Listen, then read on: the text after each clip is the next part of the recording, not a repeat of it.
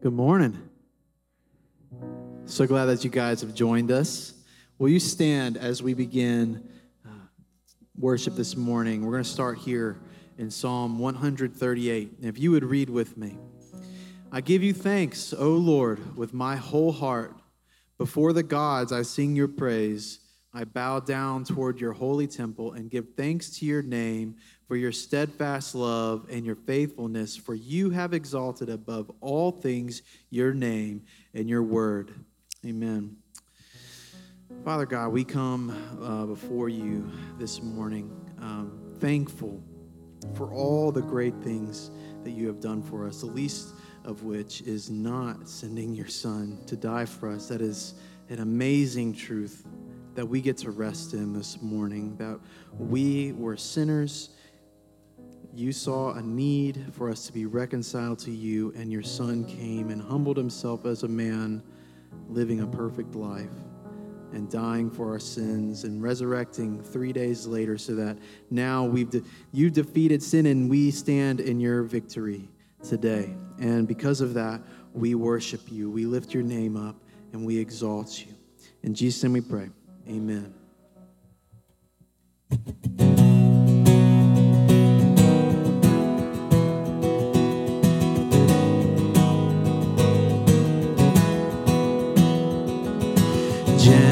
generous God, giver of life.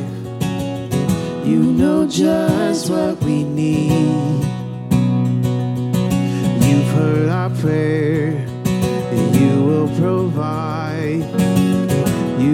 Just what we need. I know who you are. I know who you are. Our God is the giver of life. Our God is the strength in the life.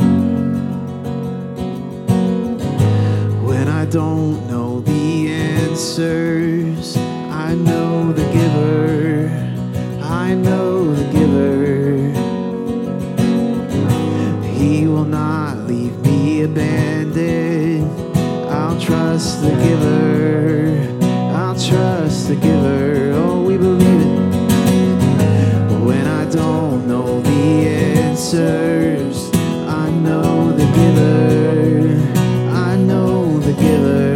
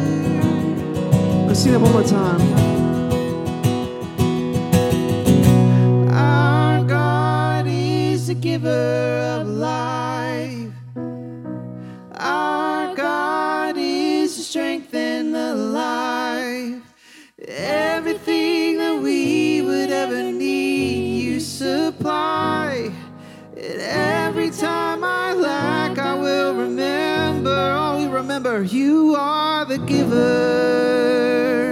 of life. Amen. Amen. Amen. You can go ahead and have a seat uh, here for just a few moments as we begin our time together today. Uh, good morning to those of you who are here with us. Uh, good afternoon to those of you who are going to watch this online uh, later today. We want to take just a moment and welcome you this morning. Uh, if you're our guest, you're here with us today for the first time. Uh, my name's Taylor Burgess, serve here at Cross as lead pastor, and we're honored that you're here to worship with us today. And uh, there's just a couple things I want to be able to highlight as we begin our time together this morning. first, if you are first time guest, we hope you stopped at that tent that's outside on your way in this morning. and if you didn't, we really want you to stop there on the way out because we'd love to meet you and be able to say thank you for uh, joining in with us together today, get to know you, your story, your family a little bit, and uh, help you learn about how you can get connected within the Cross Community uh, family. For everybody, as you came in this morning, you should have found one of these Next Steps cards on your seats. Uh, these are important because these are a, a great tool for getting connected within our church body particularly if you have prayer requests that you want to share, um, just things that you'd like to share with our staff, with our prayer team. We come around these um, every single week. So um, that, a prayer team in particular just does a, a, fantastic job keeping track of these, following up with these. So um, if that's you, fill out your prayer need this morning, and there's a box that's out in the lobby uh, where you can drop off these completed next steps cards. Um, also use these if you're interested in uh, getting engaged and volunteering with a ministry team here, um, supporting our, our local ministry through your service to the local church, or getting connected to a community group. This is the, the best way, the easiest way to get connected within our church family is by joining a community group. Um, even uh, throughout COVID 19, most of our community groups have remained connected. Many of them just did online Zoom meetings for a few months. Uh, most have uh, started to reconvene, come back together. Um, we believe that every single person who's part of our church family should be connected to a community group, and we want to help you take that step because that's the best way to get connected uh, within our church. So uh, use this Next Steps card this morning, fill that out, drop it on the box uh, Uh, that's in the lobby on your way out this morning. For those of you who are watching online later today, there's a, uh, an online Next Steps form that's linked to this video. You can also go to our website, crosscommunity.org. Uh, as you get to the homepage, there's a box that says Next Steps, and you just scroll down to Contact Us and fill out your online Next Steps form there. We'll be following up with you uh, throughout the course of the week. Um, last uh, piece I want to highlight this morning is our giving. We, we believe that it is a privilege uh, to give of the resources that the Lord has entrusted to us um, to support the work and the ministry of the local church. And we are incredibly grateful for how you, as a church family, have always generously uh, and faithfully given, regardless of the season and the circumstance. And because you have so faithfully continued to give throughout the spring, you know, we, we didn't get to do a lot of things this summer that we would normally do, uh, but two things that are happening um, over the next couple weeks. One is virtual vacation Bible school. This is for all of our pre K, elementary age kids. I know a number of you already signed up for this already. It starts this week, um, but there's still time to get engaged with that. So if you want to go to our uh, ministry website is crosskids.org. Um, you can go there, go to the parent resources tab. You can register there. Uh, Leandra, our children's minister, is also here this morning. If you're here in person, you can uh, feel free to reach uh, touch base with her. Those of you watching online, her email is leandra at crosscommunity.org. We'd love to get you uh, parents resourced for virtual VBS in your home uh, this week. And then also our student ministry summer retreats is coming up. This is an in-town retreat that they're going to do uh, because they weren't able to go on their summer camp trip. The cost is only $55. And again, church, these things are possible because you have continued to faithfully give and support our local church. So thank you for how uh, generously you continue to, um, to support. So a couple ways you can do that. One is uh, by giving online. That's where the majority of our giving is done. Our website's crosscommunity.org, and you can uh, go there, set up an online donation. It's very easy to set up. For those of you in person this morning, uh, we also do have giving envelopes available out in the lobby if you want to give by cash or check to Cross Community Church. Uh, thank you so much for how faithfully you give as we continue forward our mission to preach the gospel and make disciples, which we're going to be doing this morning morning as we continue walking uh, through Psalm chapter 23. So, uh, that being said, again, we're so glad to have you here this morning. Grateful for those of you who are going to be joining us online later today. Uh, let's stand together and let's continue this morning in worship.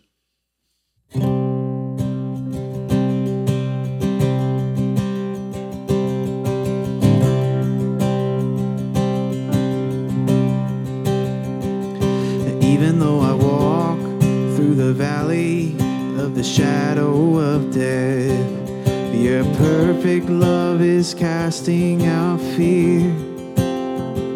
And even when I'm caught in the middle of the storms of this life, I won't turn back. I know you are near, and I will fear no evil,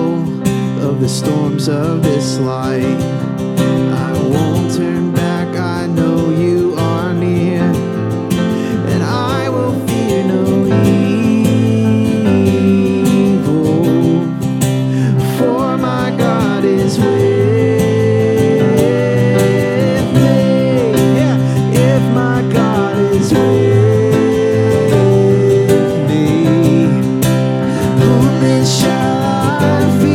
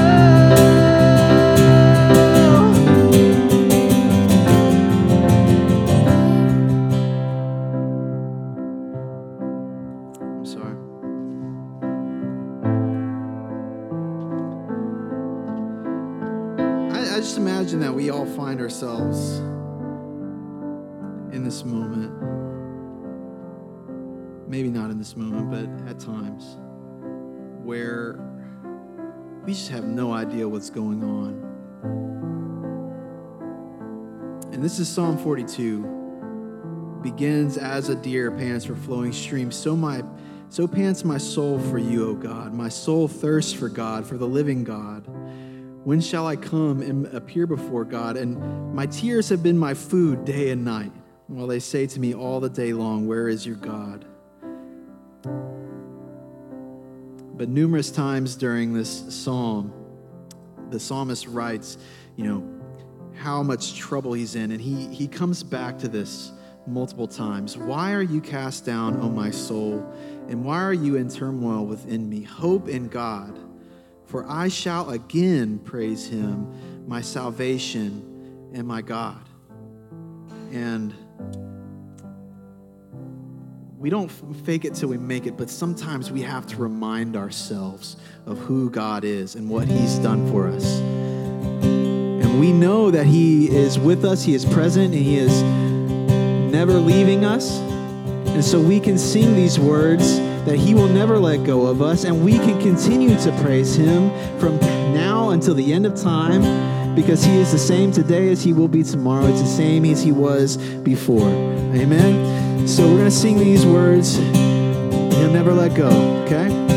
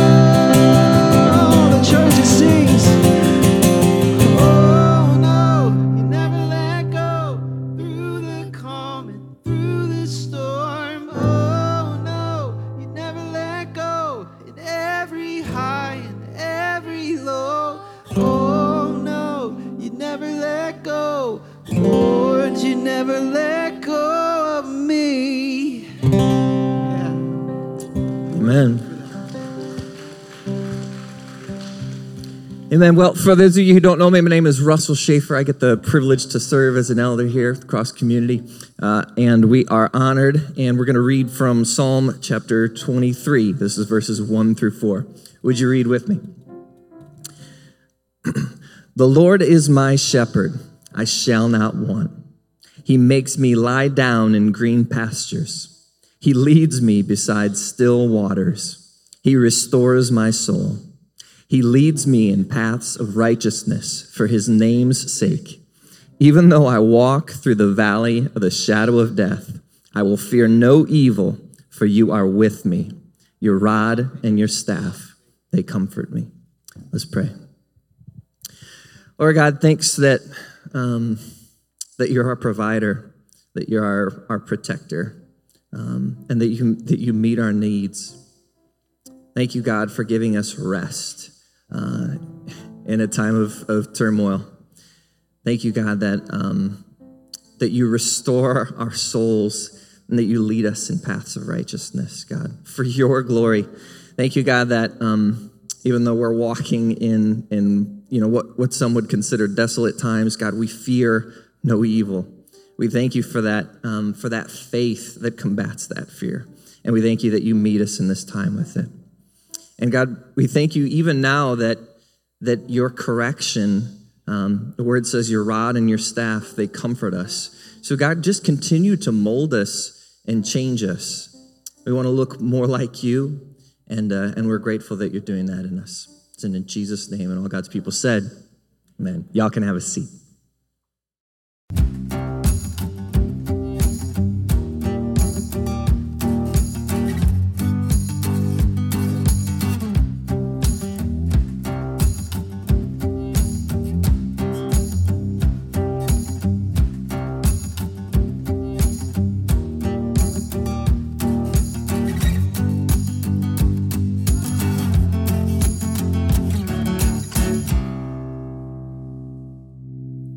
Right, if you have a Bible, I want to invite you to go ahead and turn with me to Psalm chapter 23. Uh, if you're not there already, and if you are uh, here today with us for the first time, watching online for the first time, or the last few weeks as a church family, we have been walking verse by verse through the 23rd Psalm. And uh, a few weeks ago, I've been trying to remind us each week. It gave us a challenge as we started this message series that if you've not already, I want to encourage you and challenge you to memorize Psalm chapter 23 uh, with everything that's been happening in our world, in our lives, our community, our nation over the last several months, the truth uh, that we want implanted at the forefront of our minds is that regardless of the circumstances, we can fear no evil because it's the Lord who is our shepherd and he's with us. So last week uh, we saw in verse 3 that the Lord leads us on the paths of righteousness for his name's sake. And this is good news for us because what it shows us is that God has put his own name and reputation on the line in our salvation. And, and this gives us the confidence that he's never going to leave us or forsake us or, or let us go. And uh, man, I can tell you that just through both preparing these messages and preaching over the last few weeks, uh, I think my favorite component has been seeing how each one of these small, short stanzas just comes alive uh, throughout the grand narrative of Scripture. So even though we're just in one verse at a time pretty much each week, it's been amazing just to see how these themes are carried out in the Old Testament, in the New Testament, the words of Jesus, through the, uh, the expression in the lives of God's people all across the ages. And so even though we're, we're centered on just these one verse, uh, there's a single verse each week typically, um, it's been amazing to look at so much other Scripture that brings it all to light. So uh, just like we've done the previous weeks, we're going to look at a lot of Scripture today. And so my encouragement is always just jot down some of these scripture references because uh, we're just not going to have time to break all of them down in depth here, but that's what community groups are for. So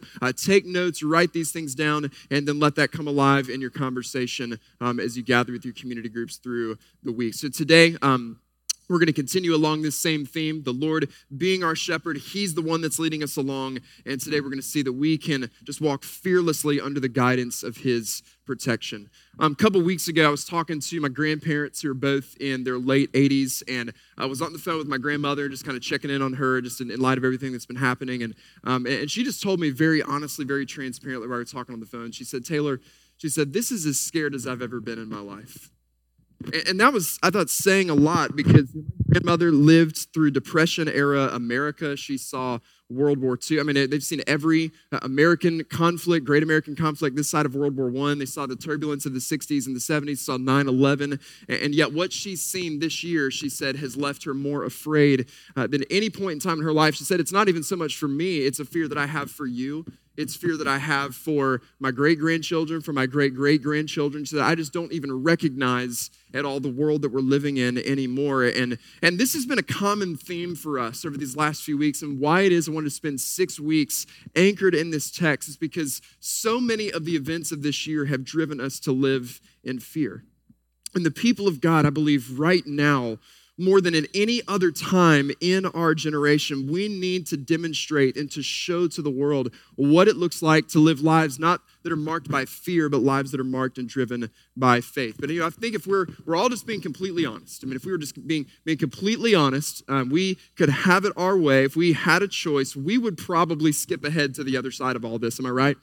Like, we, we would probably prefer that we not be gathered together. It's, it's hard to believe. I mean, there's about 70 people in this room. That's, that's the maximum we're allowed to have in this room. You know, normally on a Sunday morning, we'd have three times as many people packed into this room. And uh, we're in here, but we're in masks, you know, and like, it's just, it's just not the same. And we, we, we have this conversation. You probably have this conversation with a lot of people. It's, it's just not quite the same. And it's, and it's hard. If there's one conversation I know that I have frequently with others and an expression that I've used very commonly myself as someone who's a creature of habit is that uh, I, I'm ready for things to get back to normal.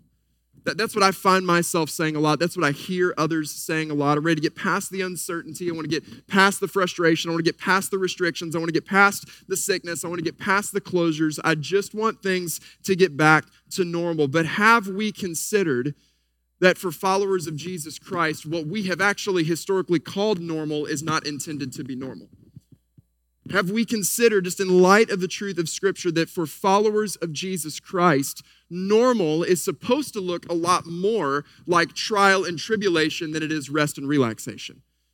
When we see that the testimony of God's word and we see the action and the movement of God's people all throughout history, all throughout the centuries, it's abundantly clear that we're intended to walk in some level of difficulty. We're intended to exist in at least some level of conflict. For, for many believers, if not most believers across the century, normal often looks like persecution. Normal often looks like poverty. Normal often looked like being in the minority. Normal often looks like pain and suffering and difficulty. It was through death and suffering and persecution that the church was born. It's been through death, suffering, and persecution that the church is sustained. And it will be through death and suffering and persecution that the church will enter in to eternal glory with Jesus Christ.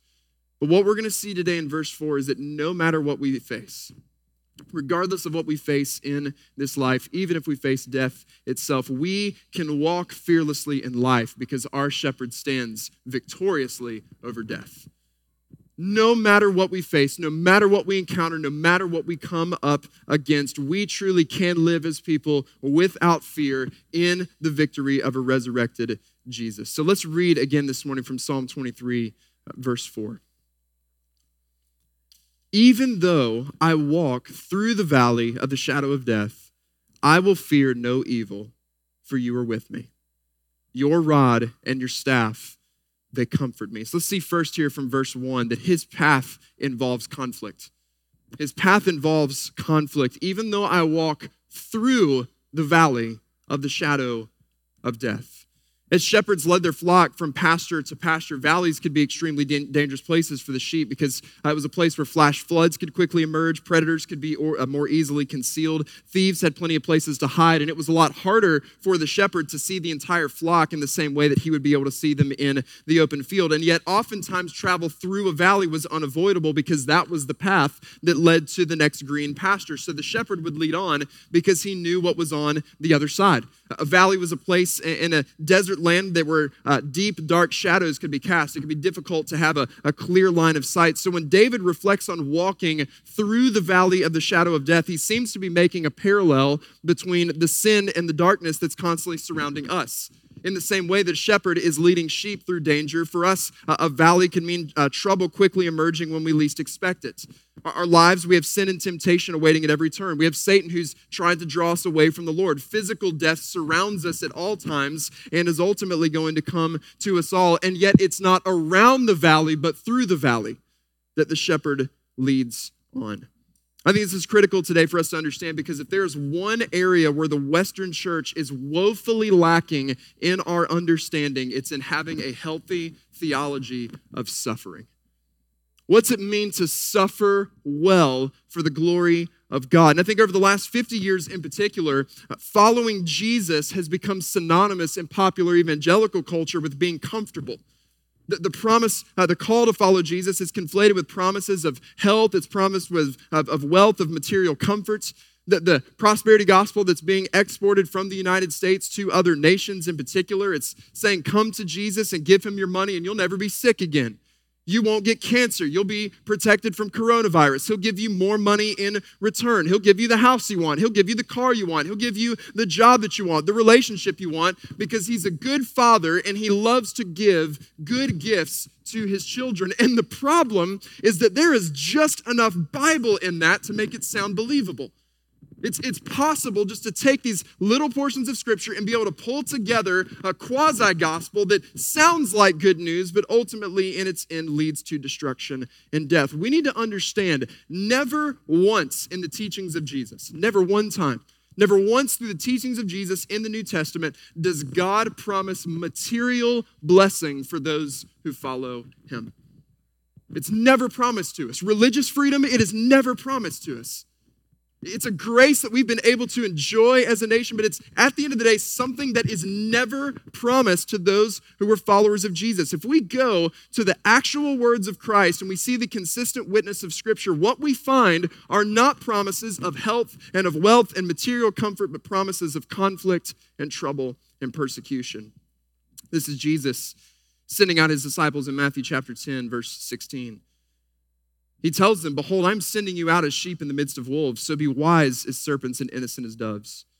Beware of men, for they will deliver you over to courts and flog you in their synagogues, and you will be dragged before governors and kings for my sake to bear witness before them and the Gentiles.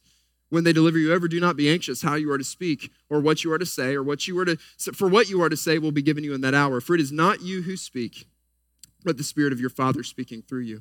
Brother will deliver brother over to death, and the father his child, and children will rise against parents and have them put to death, and you will be hated by all for my name's sake.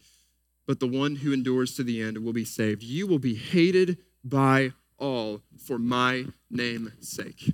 You will never hear Joel Osteen preach that verse. Ever because that doesn't fit the narrative, because that doesn't sell, because that doesn't look good on coffee cups. And yet, this is what Jesus is showing us is a guarantee for those who seek to follow him. What does he promise his disciples? Does he promise them health? Does he promise abundance of possessions? Does he promise material things? No, he says you'll be delivered to courts. You'll be flogged. You'll be whipped and beaten and scourged. You'll be dragged before government leaders. You'll be have family members who want to deliver other family members over to death. We will be hated by all for the sake of his name. But it's not just the words of Jesus. Look at Hebrews chapter 11. That this is known informally in scripture to us as the hall of faith. It's just recounting the deeds of many of the heroes, particularly of the Old Testament. And this is their story. That the people of God, the anointed of God, the prophets of God, says some were tortured, refusing to accept release so that they might rise again to a better life. Others suffered mocking and flogging, even chains and imprisonment. They were stoned. They were sawn in two. They were killed with the sword. They went about in skins of sheep and goats, destitute, afflicted, mistreated, of whom the world was not worthy, wandering about in deserts and mountains and in dens and caves of the earth. The apostle Paul recounts his own experience of suffering in 2 Corinthians chapter 11 verse 24. This is what Paul went through. Five times I received at the hands of the Jews the 40 lashes less once he was whipped, 39 lashes. Three times I was beaten with rods. Once I was stoned. Three times I was shipwrecked. A night and a day adrift at sea, on frequent journeys, in danger from rivers, danger from robbers, danger from my own people, danger from Gentiles, danger in the city, danger in the wilderness, danger at sea, danger from false brothers, danger. I think you get the general idea for Paul there. In toil and hardship, though many a sleepless night, in hunger and thirst, often without food, in cold and exposure. And apart from other things, there is a daily pressure on me of my anxiety for all the churches. The Apostle Paul, coming to the end of his life, he doesn't mince words as he's passing on this understanding to Timothy, who is a young pastor, 2 Timothy chapter 3.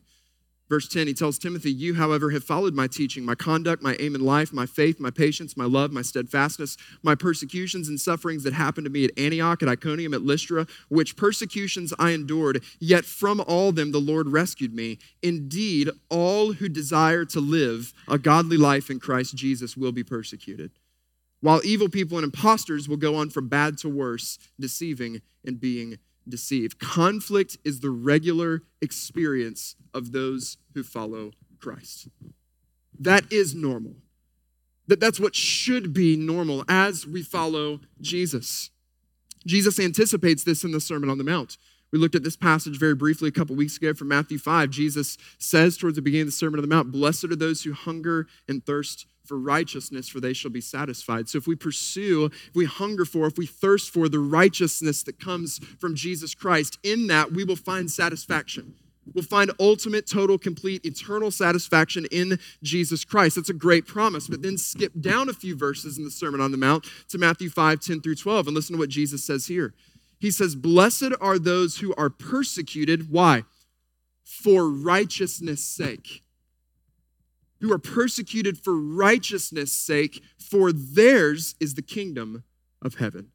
Blessed are you when others revile you and persecute you and utter all kinds of evil against you falsely on my account. Rejoice and be glad, for your reward is great in heaven. For so they persecuted the prophets who were before you. So let's tie this together. Psalm chapter 23 He leads me in the paths of righteousness for his name's sake. But then Matthew 5:10, we will be persecuted for righteousness' sake. So the Lord will lead us in the path of righteousness, and we tie that together the words of Jesus and understanding that path will run through valleys. That path will involve pain. That path is going to involve discomfort. That path is going to involve conflict and persecution and peril. Satisfaction in Jesus walks hand in hand with persecution for Jesus. Church, what makes our faith beautiful, what makes it amazing, what causes it to stand apart from what any other religious system in this world has to offer is not that we live lives that are removed from suffering. You and I have been given something that enables us to rejoice through suffering. This is what sets us apart. Not that we don't have pain, not that we don't have trouble, not that we don't have persecution, but the fact that in spite of it all, we can still have joy. We have a bulletproof, indestructible joy that nothing in this world can take away. That's why, even in the midst of the persecution and the suffering we face, Jesus says, Rejoice and be glad. For your reward is great in heaven, for so they persecuted the prophets who were before you. This is the testimony of God's own prophets and apostles. This is the testimony of his disciples. It continues to be the testimony of, of countless hundreds and, and thousands of martyrs who continue even today to lose their lives for the sake of the gospel. Read a story a couple weeks ago from June, uh, June 2018. It was a man named uh, Kande Munda. Was a, a follower of Christ who lived in India, and he was uh, attacked in his own home by a mob. This is essentially a lynching mob, and he was murdered for being a follower of Jesus Christ. And uh, as he was being brutally beaten, his wife was running from neighbor to neighbor. Uh, many of these neighbors were their own flesh and blood family. And in spite of that, everyone refused to help. None of them wanted to be identified with him because they were followers of Christ. But right before they took him from his home, his, his wife recounted this story. And she said that he knew their lives were in danger and that uh, the men who were coming had bad intentions. And um, he told her that he might be killed, but he assured her before he was taken to remain strong and never give up faith in Jesus Christ, even if they took his life. That's what sets our faith apart. It's, it's not that we have a life free of pain. It's not that we have a life free of trouble and of suffering. It's the fact that we can experience these things and know that we have lost nothing, even if we lose life itself, because we've gained everything in Christ. We've gained it all in Jesus. There's no question for those who seek to faithfully follow Jesus, the path will be full of conflict. We don't go around the valley, we go through the valley of the shadow of death. But make no mistake, church, here's the good news we will make it through. We're going to make it through. Even though I walk through the valley of the shadow of death, he says, I will fear no evil. Why? For you are with me. So his path involves conflict. And second, his presence inspires confidence. We're never promised that the path is going to be without trouble, but we are promised that we're never going to walk this path alone. This is one of the most frequently spoken commands of the Lord in all of Scripture. The command is fear not. And what is the reason for our not fearing? For I am with you.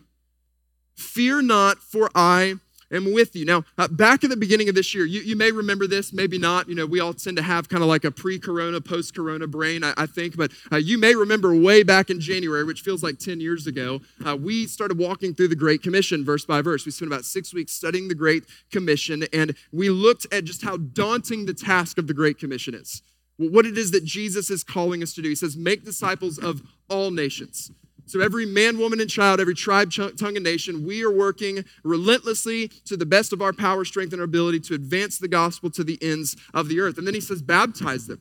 So, what we're going to do is we're going to have them publicly declare their faith in Jesus Christ and their allegiance to Jesus Christ alone, which, as we can see in different cultural contexts of the world today, very much remains a risky declaration. And beyond that, it's to teach these new disciples everything that the Lord has commanded. So, as it stands today, there are still uh, nearly 5 billion people in our world who do not profess faith in Christ. About half of those have limited to no access to the gospel. So, if we look at the Great Commission in our own strength, if we look at it through the lenses of our own ability, it's inevitably going to lead us to the place where we wave the white flag of helplessness and despair. We just can't do it all on our own. That's why, after giving us the plan of the Great Commission, Jesus leaves us with the promise. And what's the promise? I'm with you. And how long is he with us for? Always. To the end of the age. He's never going to leave us. He's never going to forsake us. He's not left us to walk through the valley of the shadow of death alone. Second Timothy, again, was written by the Apostle Paul to Timothy, and Paul is writing him an encouragement to step boldly into his calling. He knows Timothy, young pastor, there's a number of challenges that he's going to have to face within the context of leading this church. So Second Timothy 1, verses 6 through 7, Paul writes him, For this reason I remind you to fan into flame the gift of God, which is in you through the laying on of my hands. For God gave us a spirit not of fear, but of power, and of love, and of self control. Paul's challenging Timothy. He says, Listen, if you're afraid, this is not of the Lord. Because the Lord has not given you a spirit of fear. The Lord has not given you a spirit of indifference, of apathy. He's given us a spirit of power and of love and of self control. He's saying, if God has gifted you, He's sparked something within you, now fan into flame the gift that has been given you by the Holy Spirit. He's challenging him. Boldly step without fear into the calling that the Lord has entrusted you with because He's the one that's called you, He's the one that's equipped you, He's the one that's gifted you, and He's the one ultimately who's going to go with you. About um, five years ago, this, this month actually, I was thinking about this this morning. Five years ago, uh, the decision had just been made officially that in January of 2017, a new church called Cross Community Church was going to launch in Beaufort, South Carolina. And there were only about 10 people um, that knew this. And so this was uh, very much under the radar. The announcement came officially later that uh, fall that we were uh, going to be stepping out to, to plant this church. And um, you know, if I'm being completely honest with you, when I got to that point in time that summer, it came time to, to make the decision are we in this or is this, or is this going to happen here? Is it not going to happen here? Is it going to happen somewhere else? When we, we stepped into it, I, I, was honestly in a season of life coming out of a season where uh, my prayer life had just been really stagnant. I mean, in, in some ways, was almost non existent. It just felt very dry. It felt very forced. Uh, the times I did go before the Lord in, in, prayer. And as I, I sat down with a friend who's a pastor, who's also been a mentor and a, and a counselor, as he was helping me uh, kind of discern this decision is this the Lord's leading or not? He, he just asked this question very, very simply. He said, Taylor, what are you doing in your life right now that requires you to be completely dependent on the Lord? And, and to be honest, at that point in time, I, I didn't have a good answer. I was serving in ministry, but I was in I was in student ministry. I'd been doing that for about 10 years. That man, that was my comfort zone. It was tried, it was tested, it was proven. I was good at it, I was loving it, I was enjoying it. I wasn't even necessarily looking to do something different. But the bottom line for me is that that was my comfort zone. It was something that had come to a place that I could do in my own strength, something that I could do in my own power. And as a result, I wasn't living a life that was dependent upon the Lord. And that changed very quickly in July of 2015 because I can confidently tell you that there's seldom been a morning over the past five years that I have not woken up and the first thing that come to my mind be something that makes me say, Lord, how in the world am I going to do this? I mean, good grief. Just when I thought launching the church in 2017 was going to be hard, here came 2020. I thought the hard part was over, y'all. And this has driven me to this new place of dependency. So I just want to ask you, like, what are you doing in your life today? What, what are you walking in? What work have you committed yourself to that would be impossible without the power and presence of God? I'm convinced this is one of the reasons why so many of us struggle in prayer. It's because we're not attempting, we're not doing anything that requires us to be dependent on the power of God. And I just want to ask you this morning what would you attempt for the Lord if you knew that you absolutely could not fail? What would you attempt? Church, the very same power that rose Jesus Christ from the grave lives within you. It lives within me. It's alive within us today, and we never go anywhere. The Lord never leads us anywhere that He wasn't willing to go Himself. Our shepherd has walked this way before because at the cross, Jesus took the sin and death that surrounded us, and He took it upon Himself.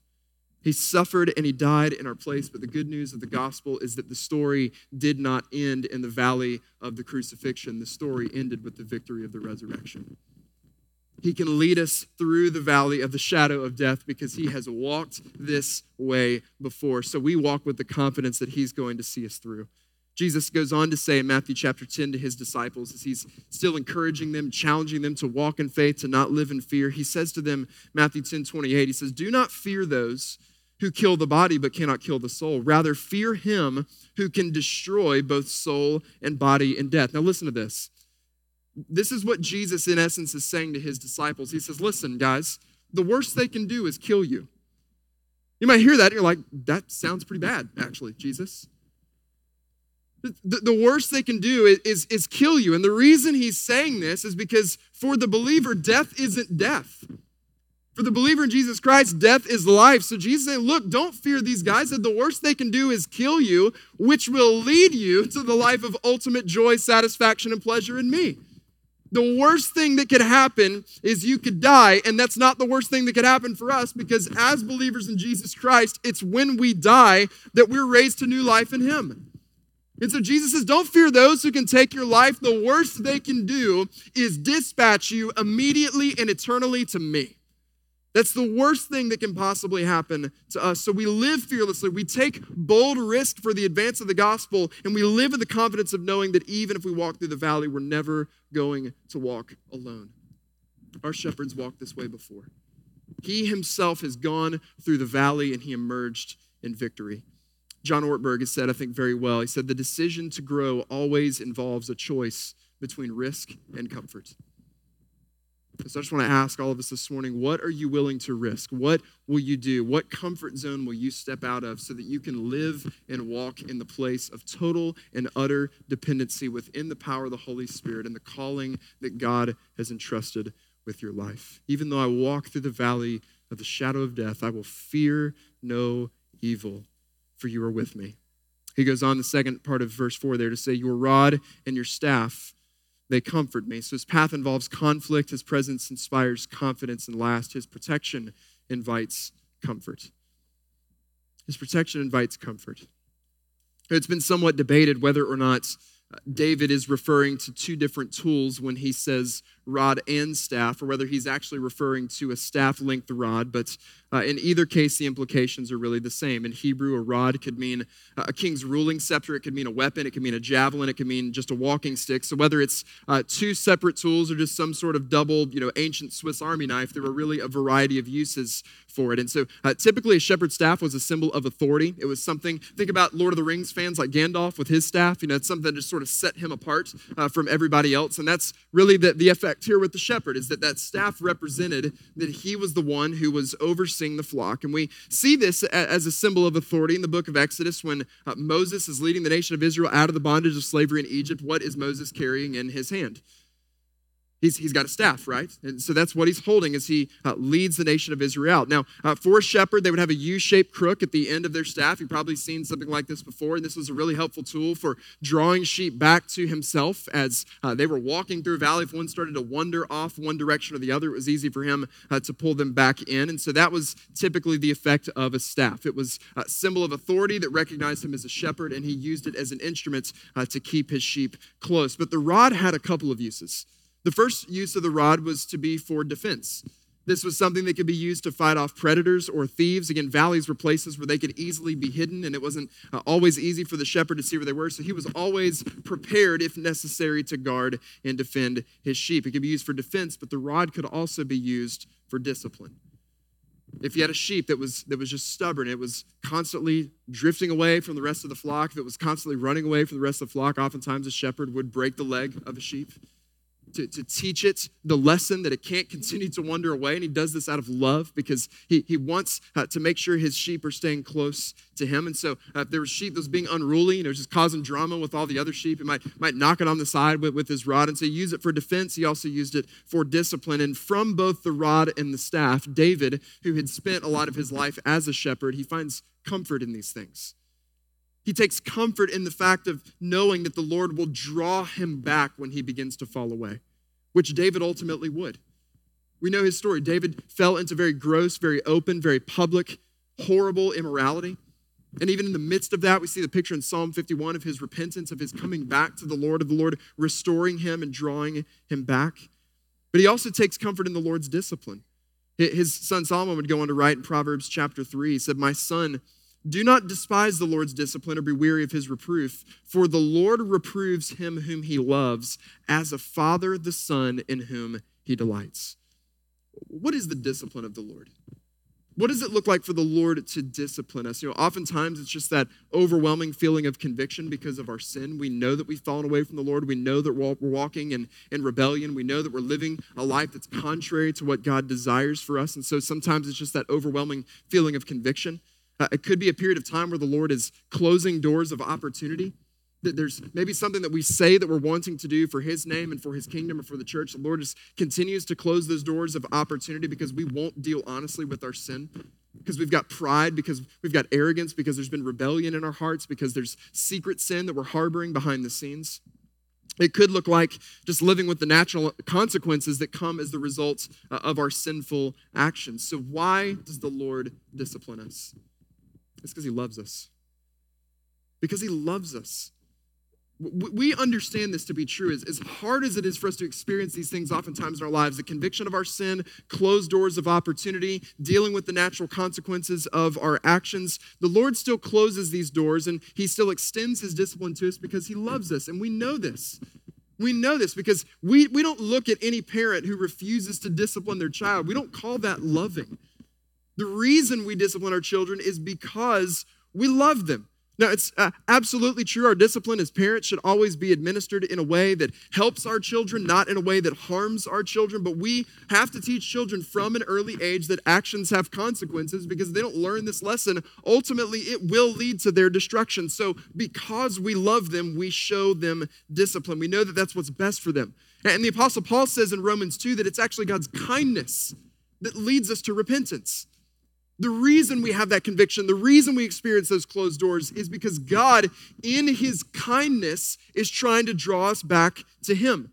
So listen, even if you're here today and there's sin that's in your life, there's sin that you're harboring secretly behind the scenes, or maybe even something that's publicly unknown, and you're feeling the guilt and the shame of that, and it's just crashing down on top of you, understand that that is God in His kindness drawing you back to Himself letting you experience the emptiness of your action, letting you experience the weight and, and the frustration of what happens when you continue falling into sin. Because in leading you to repentance, He's leading you to the place where ultimately you can find forgiveness and restoration and salvation.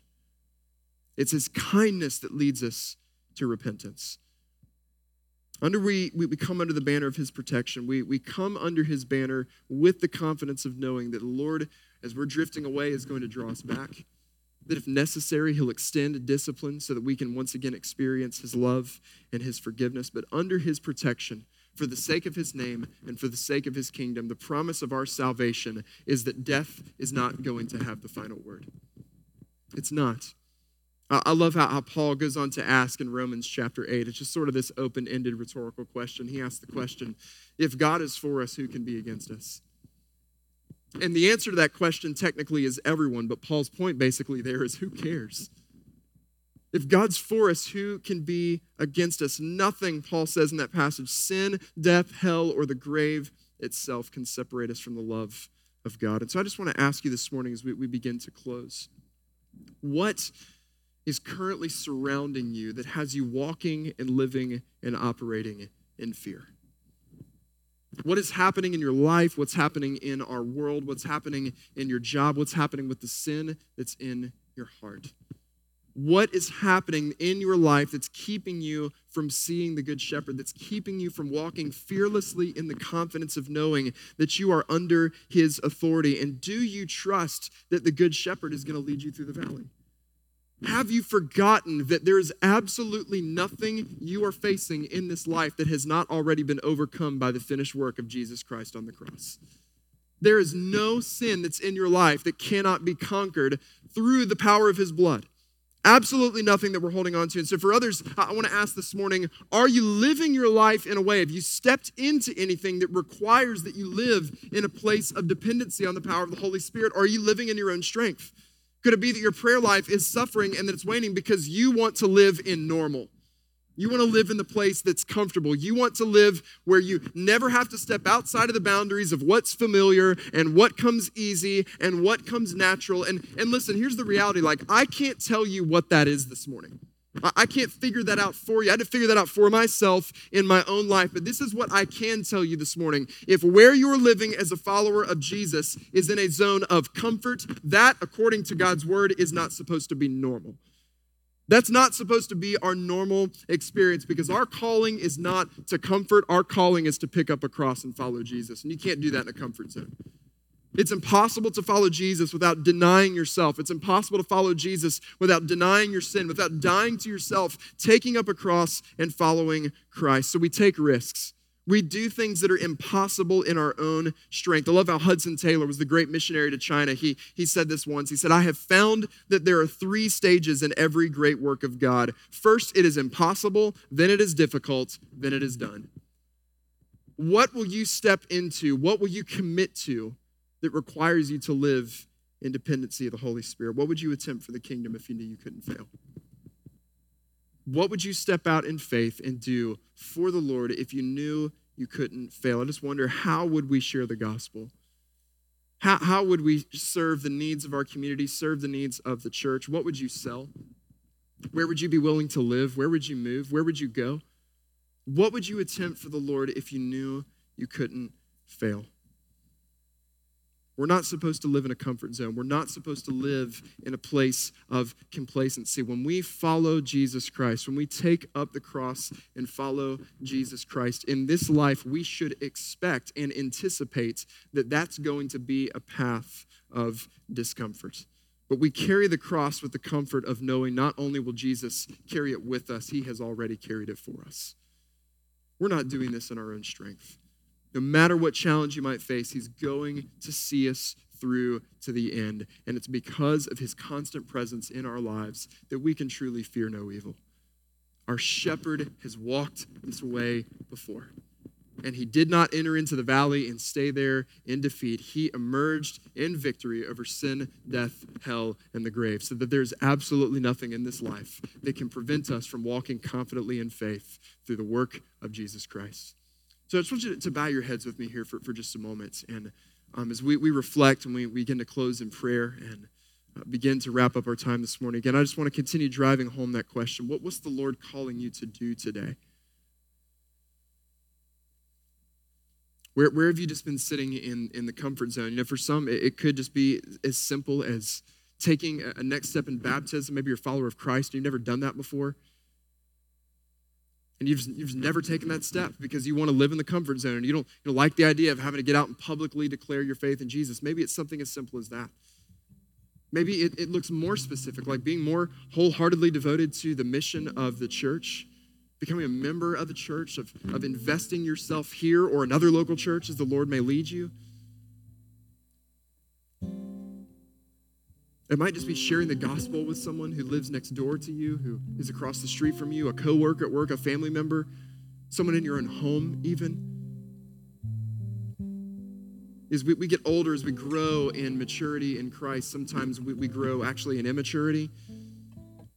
We, we learn about the reasons why people don't like our faith and don't want to listen to Jesus, and so that becomes a source of fear. We convince ourselves no one wants to hear, no one's willing to listen, they're not actually going to believe. What would you attempt for the Lord if you knew that you couldn't fail? Or today, maybe it's just as simple as entrusting your life to the Good Shepherd. It's turning from your sin, it's calling on Jesus as your Lord and Savior, fully surrendering yourself to Him. And listen, no, matter what that is for, for you this morning, again, if you're uh, in here, whether you're watching this online, we've made that Next Steps card available to you. Communicate that to us. If you give your life to Jesus, you want to take a step in baptism, become a member, you want to start serving, you want to get engaged in outreach here locally. You just want to sit down and talk with somebody. What is the Lord leading me to do with my life? And just want uh, some direction and guidance and wisdom and, and discerning the Lord's will. We would love to be that for you. Use that Next Steps card, communicate with us. Let us follow up with you and serve you.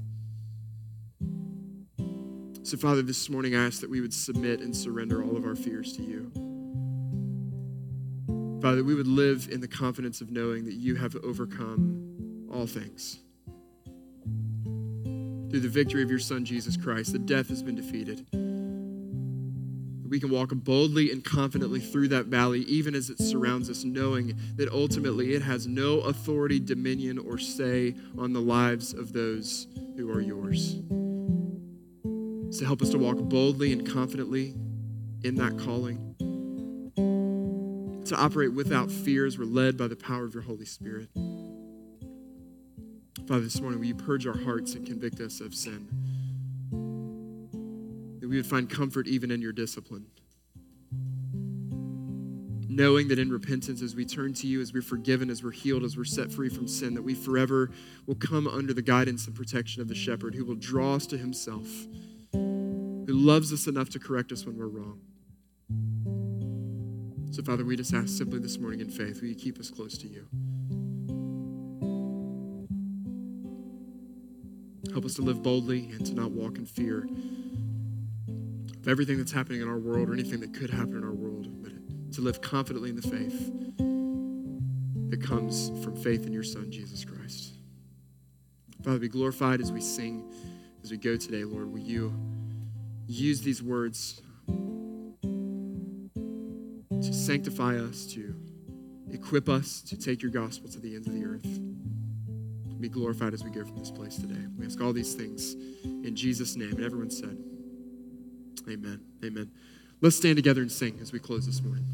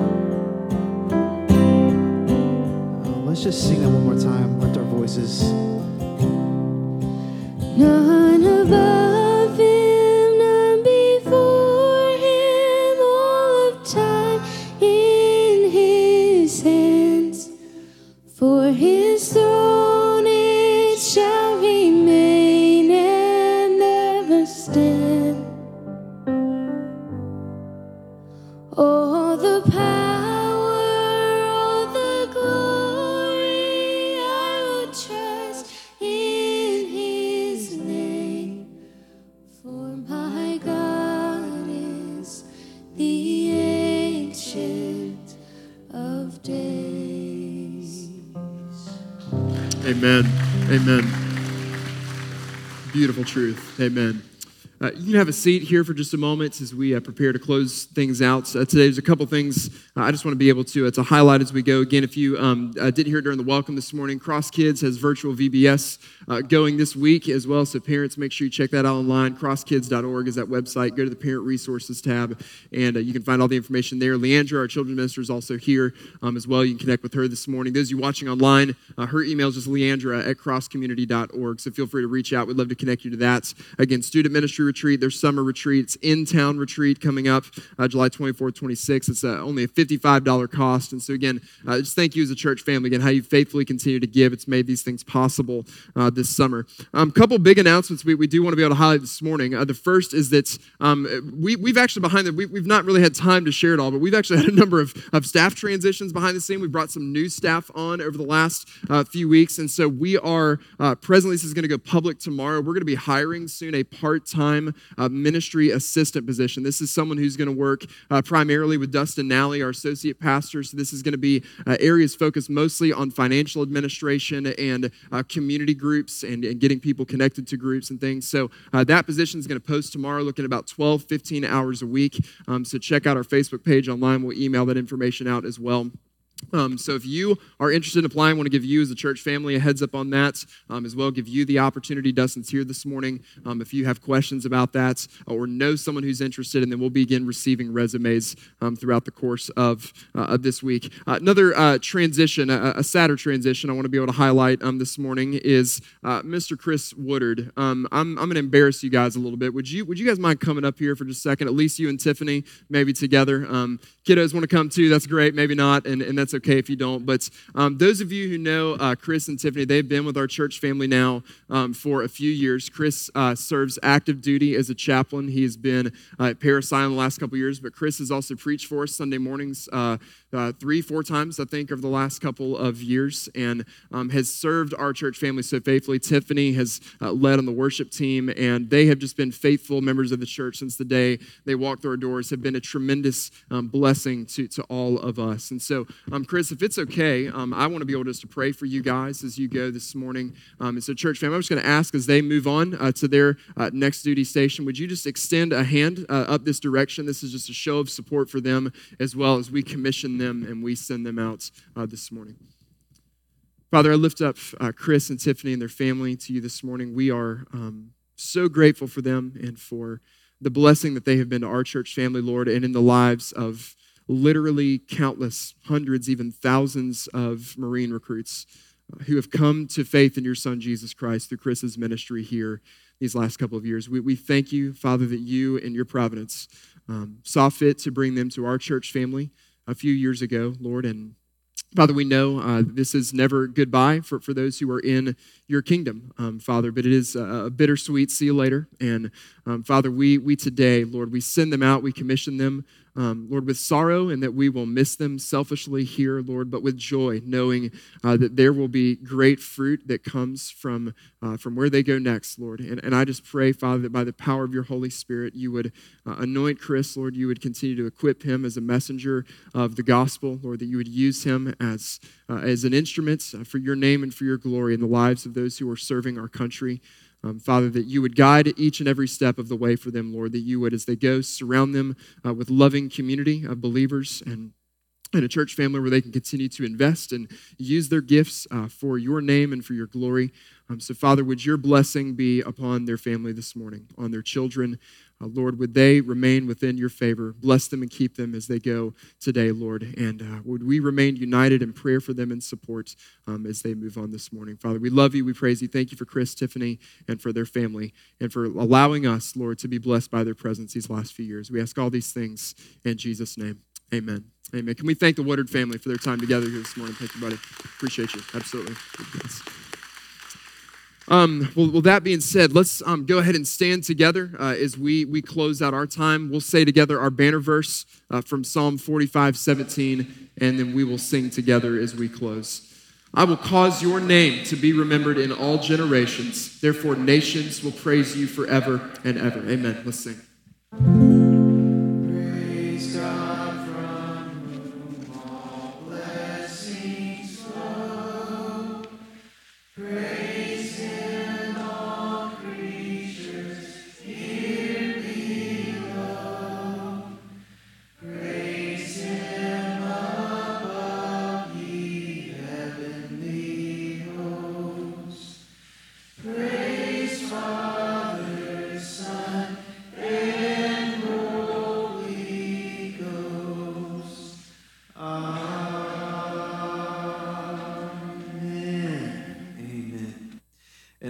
Have suffered a little while, the God of all grace, who has called you to his eternal glory in Christ, will himself restore, confirm, strengthen, and establish you. To him be the dominion forever and ever. Amen. Amen. Guys, we love you so much. It was so great to see you, and we can't wait to see you next week.